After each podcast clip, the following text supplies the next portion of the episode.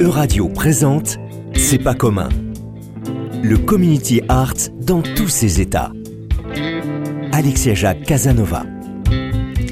Fondé en 1986, le Cornerstone Theatre, théâtre de la pierre angulaire en français, sillonnait au départ les routes de l'ouest des États-Unis, adaptant des classiques de la dramaturgie pour conter les réalités des populations urbaines et rurales croisées sur leur chemin. Le Cornerstone Theatre attache ensuite ses amarres à Los Angeles au début des années 90 pour y produire des cycles de pièces s'étalant sur plusieurs années, à chaque fois autour d'une thématique différente. En 2006, il lançait le cycle Justice, composé de six pièces et écrit en collaboration avec des travailleurs journaliers précaires, des travailleurs domestiques et d'autres personnes en première ligne du débat sur l'immigration.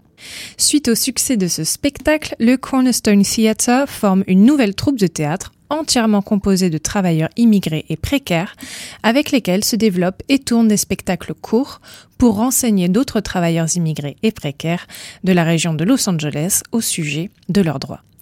Les histoires personnelles aux ondes de choc collectives, c'est aussi la pierre angulaire ou du moins la base d'inspiration de quelques compagnies de ce côté-ci de l'Atlantique et notamment de la Compagnie des Hommes. Aujourd'hui, dans C'est pas commun, je reçois non sans fierté Didier Ruiz, directeur artistique de cette compagnie si particulière. Didier Ruiz, bonjour et bienvenue. Merci, bonjour Alexia. En 1999, après un parcours d'acteur puis un premier travail en tant que metteur en scène, vous proposez votre premier spectacle composé avec des personnes n'étant pas des comédiens professionnels pas des comédiens tout court d'ailleurs. Il s'intitule Dale Recuerdos, je pense à vous, et met en scène des femmes et des hommes de plus de 70 ans racontant leurs souvenirs de vie. Alors je ne suis pas experte du spectacle vivant, mais il me semble que cette pratique, bien qu'elle ait certainement existé notamment je pense dans les années 60-70, cette pratique n'était pas monnaie courante. Qu'est-ce qui vous motive à l'époque de vous lancer dans une œuvre qu'on pourrait qualifier de collective sinon participative?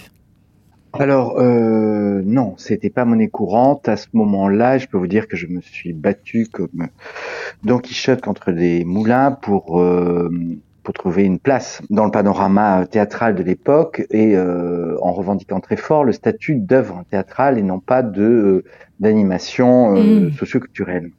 Alors œuvre collective non. moi je dirais pas ça non plus puisque c'est vraiment un travail qui est euh, moi, je suis très euh, directif et je ne, je, je, je, suis le seul maître à bord. Je dis ça très tranquillement et avec humilité euh, parce que je, je, c'est, comme ça que le, le, le, travail est, exposé et que je que je vais écouter, choisir et monter le, euh, les souvenirs qui m'intéressent pour euh, fabriquer le euh, résultat que verront les, les spectateurs. et j'ai oublié une, un, un, point de votre question initiale. Bah, quelle était votre motivation au départ? Pourquoi ah, se lancer Bien sûr, bien sûr. À ce moment-là, moi, j'étais comédien. Je travaillais à Théâtre Ouvert. Je travaillais avec les plus grands euh, auteurs euh, de théâtre français, Philippe Mignana, Noël Renaud, Jean-Luc Lagarce, peu de temps avant qu'il décède dont j'étais comblé et en même temps j'avais la sensation de ne pas euh, toujours, en tout cas de ne pas toujours raconter une histoire au sens large qui pouvait euh, toucher le plus de gens possible. Hmm. J'ai l'impression que ce théâtre-là était très élitiste euh, et que peu de gens venaient au, au, final euh, nous écouter dans ces textes qui encore une fois étaient magnifiques.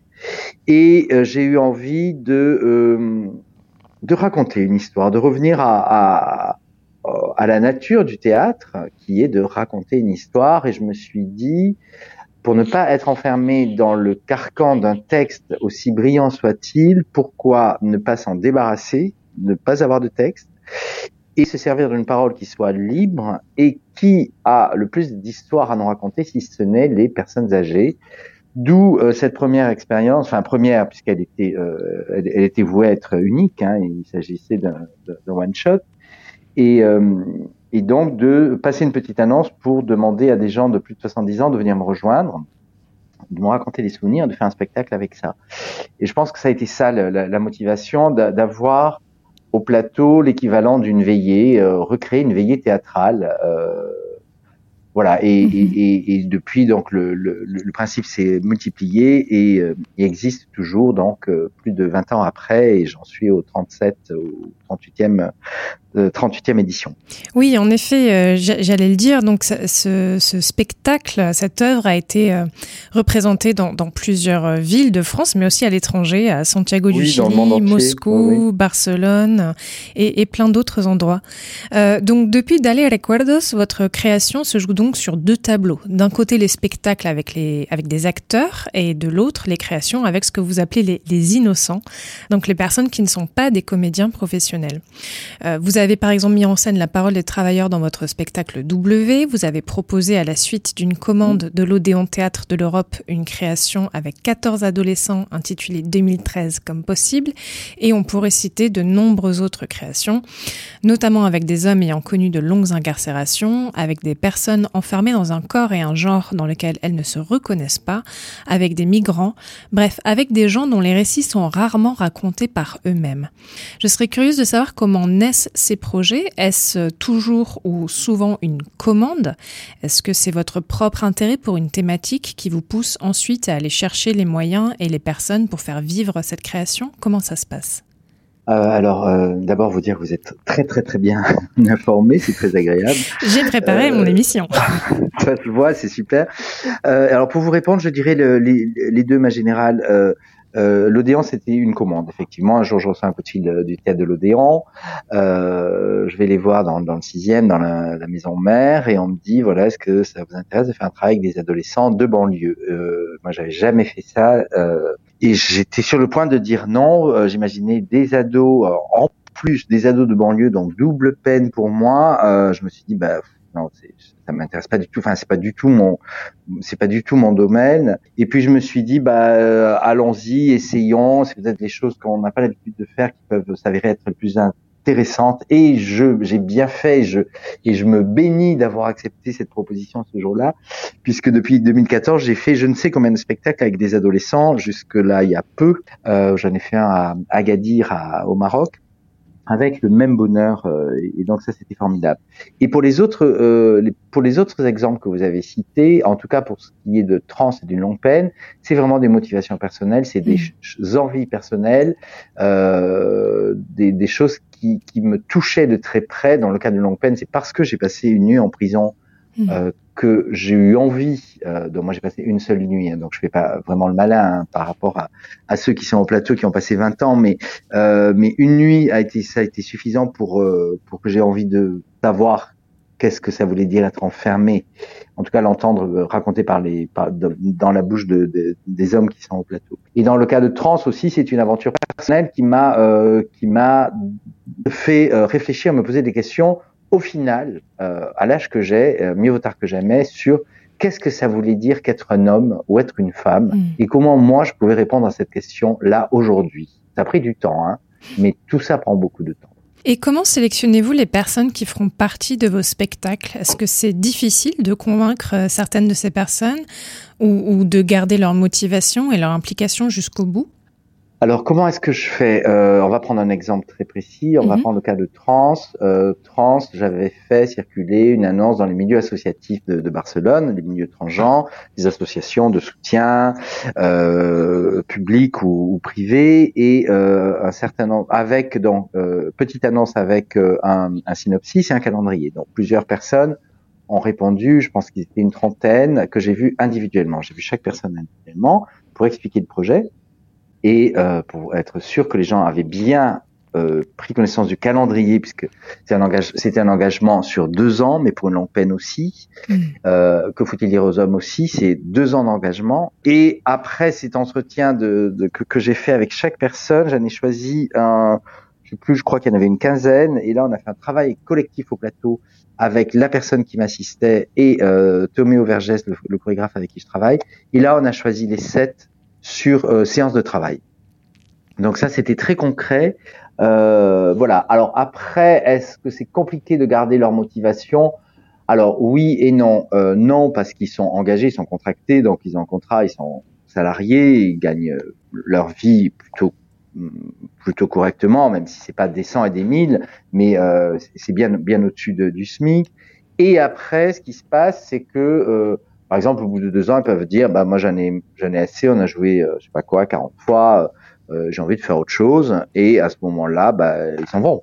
Et comme il n'y a pas de rôle, ça ne met pas en péril l'équilibre du spectacle, puisque les gens qui viendront voir le spectacle après leur départ ne seront pas, ne pourront pas imaginer qu'ils y étaient, puisque euh, ils n'ont pas, euh, ils, n'ont pas impacté l'équilibre du spectacle, si ce n'est par leur témoignage, qui lui est irremplaçable et qui est perdu à jamais. Mais c'est comme quand dans une collection on enlève un tableau, seuls les gens qui l'ont vu avant euh, que vous enleviez le tableau peuvent dire ah oui mais avant il y avait un tel équilibre parce qu'il y avait ce tableau là qui n'y est plus hmm. mais ceux qui le voient après ne peuvent pas imaginer qu'il manque un élément. Depuis 40 ans j'habite une cellule de 12 mètres carrés. C'est petit mais il y a de la place. J'habite cette cellule dans un couvent de religieux à Paris. Un maître dit plus de désir, plus de souffrance ou encore que de sombrer dans un moment d'attachement, c'est comme prendre du miel sur une lame de rasoir. On s'est retrouvés dans une pièce où il y avait les femmes d'un côté, les hommes d'un autre côté, mais on se voyait. On était tous dans la même pièce. Contrairement à la majorité des mosquées, qui justement écarte les femmes de la grande salle de prière. À la fin de cette prière, ce que j'ai ressenti au plus profond de moi, c'était comme si j'avais prié pour la première fois.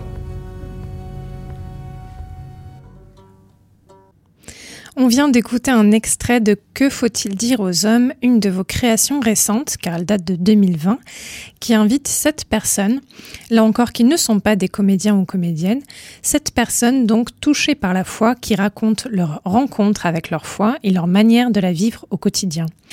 Vous parliez un petit peu euh, en début d'émission du fait que vous étiez le, seul euh, maître à bord et je serais intéressée d'en savoir un petit peu plus sur comment se passe votre collaboration avec euh, avec ces, personnes qui participent à vos spectacles. Est-ce que donc vous vous écoutez puis proposez un texte qu'on répète ensuite qui prend les décisions de ces œuvres que, que vous nous proposez? Mhm. Alors, je vais juste citer les personnes qu'on a entendues sur votre extrait. On a mhm. entendu dans l'ordre Brice Olivier, Eric Foucard et euh, Adèle Bentoussi, euh, qui sont euh, absolument euh, tous les trois formidables dans Que faut-il lire aux hommes. Alors le travail se fait sans texte. Toutes ces œuvres n'ont pas de texte au sens, au sens propre, c'est-à-dire qu'il n'y a pas de manuscrit de la pièce, il n'y a pas de manuscrit du spectacle. Si vous me demandez le texte de, de, de la pièce, je ne peux pas vous le donner puisqu'il n'y en a pas. Mhm. Ce qu'il y a en revanche, c'est euh, un plan, un, un sommaire, on va dire, où on sait que telle personne commence en parlant de telle chose. Et ce sommaire est le résultat du travail que je fais en amont avec chacun. Alors ça, c'est valable pour une longue peine, c'est valable pour France, c'est valable pour Que faut-il dire aux hommes, mais c'est également valable pour Daler ce qu'on a évoqué au début de l'émission. C'est-à-dire que je commence le travail par des entretiens. Les entretiens, ils sont individuels euh, avec chacun des participants. Ils sont au nombre de trois. Je pose des questions et chacun me répond. Je note les réponses et ensuite, dans un deuxième temps, on se retrouve tous au plateau. Et je vais dire à chacun, Alexia, vous m'avez dit ça lors du premier entretien, en réponse à la question que je vous ai faite, qui était celle-ci. Est-ce que vous voulez bien me redire ce que vous m'avez dit? Et vous allez, Alexia, redire ce que vous m'avez répondu à cette question. Évidemment pas avec les mêmes mots, évidemment pas dans le même ordre, mais à 98%, la réponse que vous me donnerez aujourd'hui se rapproche de celle que vous m'avez faite il y a 15 jours. Et cette réponse, on va la euh, repérer, et j'appelle ça donc la parole accompagnée. Et je vais vous dire, Alexia, bah, essayez de vous souvenir ce que vous m'avez dit globalement, mais c'est pas difficile puisque c'est des questions essentielles que je, que je pose, et donc j'entends des réponses essentielles. Et dans une semaine, si je vous redemande de me redonner euh, à entendre cette réponse-là, à 98%, avec peut-être un détail en plus, mais certainement un détail en moins, je vais re-entendre la même chose. Et c'est ça qui va constituer la partition de chacun. Donc c'est quelque chose qui n'est pas écrit, qui est juste repéré comme ça, déplacé dans le temps et reconvoqué au moment euh, voulu, à l'endroit voulu sur le plateau, où chacun sait au final qu'est-ce qu'il a à dire. Voilà, c'est ça le principe du travail. Et donc, pour vous répondre entièrement, le, le, le, choix euh, que je fais, c'est le choix des, euh, des, fragments, des morceaux, de, des éléments de réponse, avec évidemment l'accord de son auteur. Mmh. Si Alexia, ce que vous m'avez dit il y a 15 jours, vous me dites aujourd'hui, non, moi je vous ai dit ça il y a 15 jours, mais là aujourd'hui je ne peux absolument pas le redire, j'y ai pensé, ça m'empêche de dormir, etc. On va se dire, Alexia, il n'y a pas de souci, je l'ai entendu, je l'ai déjà oublié, et plus personne ne l'entendra. Et, et, voilà. Hein, et voilà. Et c'est comme ça que ça se passe. Oui, le choix, c'est moi qui le fais, mais je le fais toujours en accord avec les auteurs.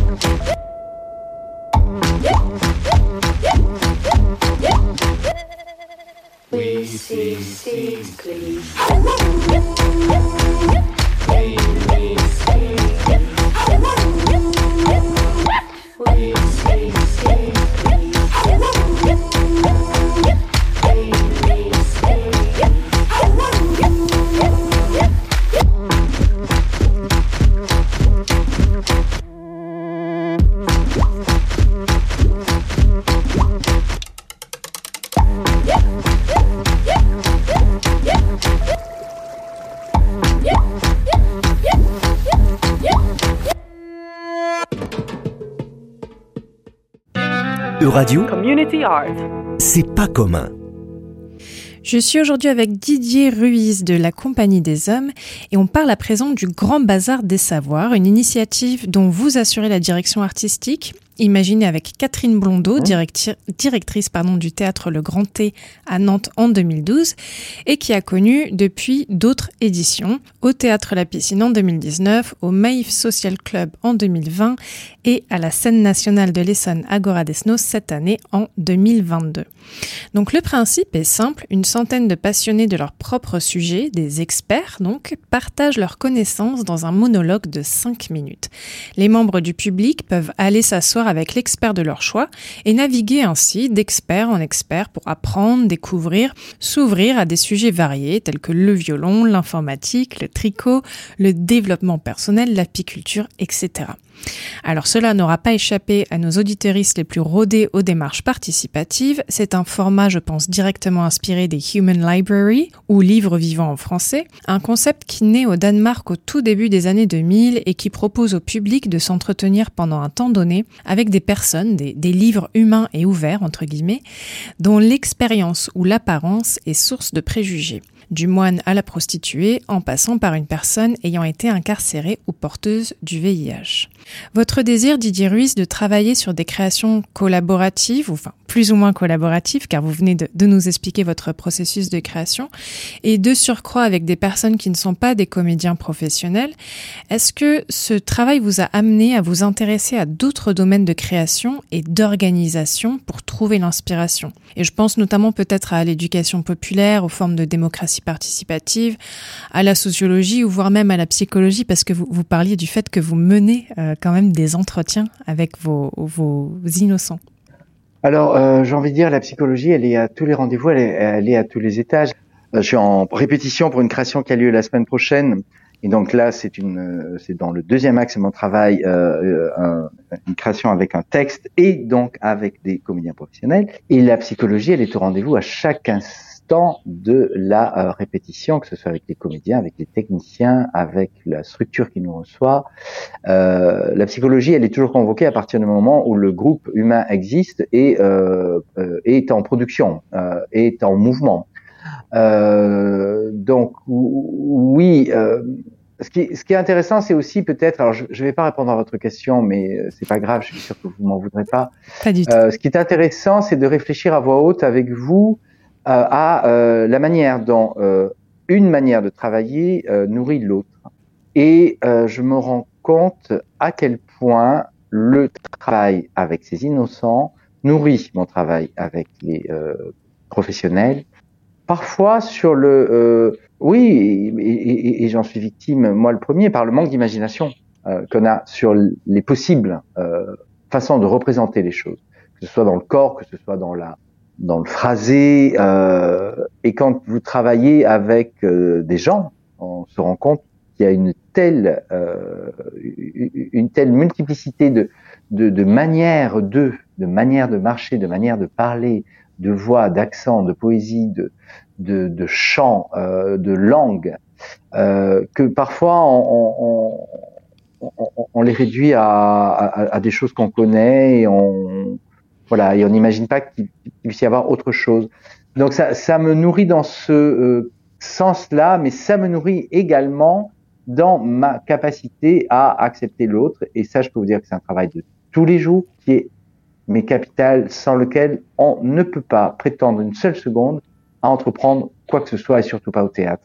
Il me semble-t-il est l'endroit de la rencontre et de l'échange par excellence. Mais c'est un travail euh, très difficile et je me dis que je suis pas au bout de mes peines et que j'apprends tous les jours euh, et que je reste très humble euh, face à face à cette tâche.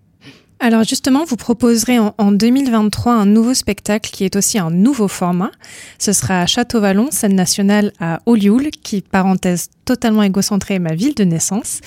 Euh, ce spectacle intitulé Mon amour sera donc une forme hybride. Parlez-nous pour finir de ce nouveau spectacle, son sujet et en quoi il change des formats que vous avez pu explorer jusqu'alors. Alors, son sujet, bah, c'est quelque chose, encore une fois, c'est ce que je vous disais tout à l'heure, qui me touche moins profondément, qui m'accompagne mm, quasi quotidiennement, c'est l'idée de la mort. Euh, quand, comment, pourquoi, euh, avec qui, que dire, etc. etc. Euh, moi, je pense tous les jours à la mort, d'une manière ou d'une autre, soit parce que je pense aux morts, bien aujourd'hui, c'est le jour des morts, donc c'est l'occasion de, d'y penser. Je pense euh, à ceux qui sont morts, à ceux qui vont mourir, et je pense aussi à ma mort. Donc ça, c'est vraiment un accompagnement quotidien.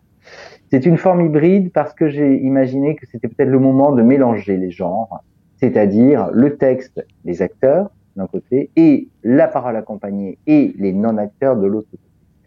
Et je suis sûr que ça, euh, que ça frotte de manière intéressante au plateau. Alors je l'ai pas encore testé, euh, même si j'ai commencé à répéter avec, le, avec les comédiens euh, Cécile Le Terme, Isabelle Jean-Perrat et Marcel Besonnet. Et euh, je commence à travailler avec les innocents à partir du mois de décembre. Mais je suis sûr que le, le, le frottement va, va, donner des choses euh, passionnantes. Euh, alors, ces innocents, dans ce cas-là, ce sont des experts de la mort. Il, euh, y a, y a une équipe de trois experts différents et à chaque représentation, un seul interviendra. Donc, bah, je peux vous parlez d'eux. Hein. Euh, il y a mhm. euh, Vianney qui est euh, médecin, euh, chef de service de, de soins palliatifs à, à l'hôpital La Ribosière. Il y a Emma qui est elle, psychologue dans le même service et Jean-Luc qui est euh, philosophe. Ils vont intervenir comme des petites fenêtres au milieu de la fiction, donnant ainsi un éclairage sur ce qui s'est passé ou ce qui va se passer, en allant dans le sens de ce qu'on vient d'entendre ou en allant dans le sens contraire de ce qu'on vient d'entendre. C'est ça la, la, la, la, forme hybride euh, que j'ai imaginée. D'accord. Alors on arrive à mon immense regret à la fin de cette émission. Ah, c'est pas vrai. Euh, oui, déjà. je vous remercie infiniment d'avoir pris le temps d'échanger avec moi aujourd'hui, Didier Ruiz, surtout que vous êtes en pleine répétition. Donc merci encore d'avoir été présent avec nous aujourd'hui. Euh, je rappelle à nos auditeurs que le spectacle Mon Amour, donc dont on vient de parler, sera visible les 3 et 4 mai 2023 à Château-Vallon, scène nationale à Olioul. Je remercie Léo pour la technique et Laurent Maréchal pour la programmation programmation musicale. Merci également à vous, chers auditeurs, fidèles comme nouvellement arrivés. À très bientôt.